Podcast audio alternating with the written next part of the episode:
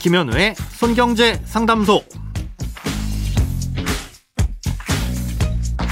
새는 돈 막고 숨은 돈 찾아드립니다. 손경제 상담소 김현우입니다.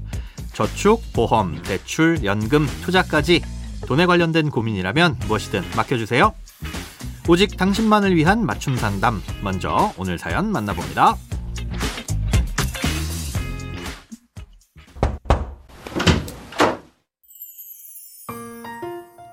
이번에 퇴직연금을 DB에서 DC로 전환하려고 상품들을 살펴보고 있습니다.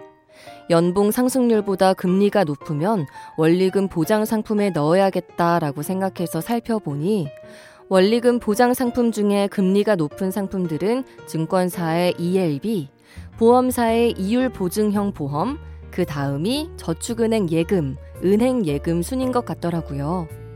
그래서 가장 높은 금리에 넣으려고 했는데 예금자 보호가 금융기관별로 5천만 원까지만 된다고 하고 그나마 금리가 높은 ELB는 예금자 보호가 안 되는 상품이라고 해서 걱정이 됩니다.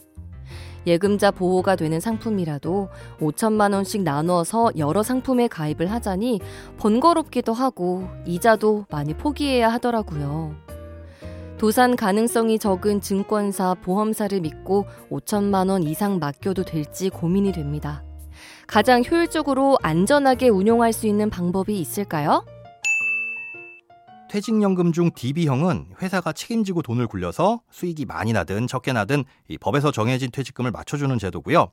DC형은 1년에 한 달치 이상의 돈을 근로자가 직접 운용할 수 있는 계좌에 넣어주면 근로자는 그 돈을 잘 굴려서 본인의 퇴직금을 스스로 늘려가는 제도입니다. 그래서 DC형의 핵심은 최소한 회사의 임금 인상률보다는 높은 수익률로 돈을 굴려야 한다는 건데요. 사연자님께서 말씀하신 것처럼 연간 연봉이 오르는 폭보다 금리가 높다면 DC에서 고금리 상품을 선택해서 굴리는 것도 나쁘지 않을 겁니다. 그래서 원리금이 보장되는 상품으로 굴려보시려는 건데 이때 안전성만을 우선해서 상품을 고르다 보면 문제가 생깁니다. DC형 퇴직연금 내에서 고를 수 있는 금리형 상품은 ELB와 보험, 예금 정도인데요. 이중 보험과 예금은 한 금융기관당 5천만 원까지만 보호해줍니다. 참고로 같은 금융회사에 개인이 가입한 예금과 DC형 예금이 있다면 별개로 각각 5천만 원까지 보호됩니다. 아무튼 이러니까 걱정하시는 대로 이율 높은 저축은행에 다 몰아넣었다가 만약 파산이라도 하게 되면 내 퇴직금은 5천만 원까지만 건질 수 있다는 거죠. 또 증권사의 ELB라는 상품은 평상시엔 원리금을 보장해주지만 순수하게 증권사의 신용으로 발행된 상품이라 증권사가 파산하면 이건 한 푼도 받을 수 없다고 생각하시면 됩니다. 결국 금융회사의 파산으로부터 퇴직금을 지키려면 적립금을 5천만 원씩 쪼개서 여러 금융회사에 나눠서 넣어두어야 한다는 건데요. 그러면 적용되는 금리가 전체적으로 낮아지는 건 필연적입니다. 그래서 문제가 발생합니다. 이 DB형 퇴직연금에서 DC로 옮긴 게 의미가 있으려면 퇴직할 때까지 꾸준하게 더 높은 수익을 내야 하는데 분산으로 인해서 그러기가 어려워진다는 거죠. 게다가 지금은 고금리 상황이라 임금 인상률과 별 차이 나지 않거나 조금 높을 수는 있어도 저금리 시기가 오면 이게 거의 불가능해져서 DC형으로 옮긴 의미가 없어집니다. 결국 원금 손실의 위험을 크든 작든 지고 가면서 안전성을 어느 정도 포기하거나 아니면 원금을 100% 지키는 대신 수익을 어느 정도 포기해야만 하는 겁니다. 퇴직 시점이 1, 2년 내로 다가와서 변수 없이 예상할 수 있는 퇴직금을 확보해야겠다면 안전이 최우선이지만 복구할 시간적 여유가 있다면 아주 조금씩이라도 위험을 감수하는 게 필요합니다.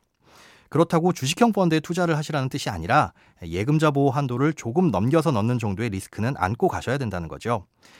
만약 금융회사의 도산으로 인한 위험으로부터 벗어나는 것에 초점을 맞추시는 거라면 차라리 국고채에 투자하는 채권형 펀드를 선택하시는 게 더 안전할 수 있습니다.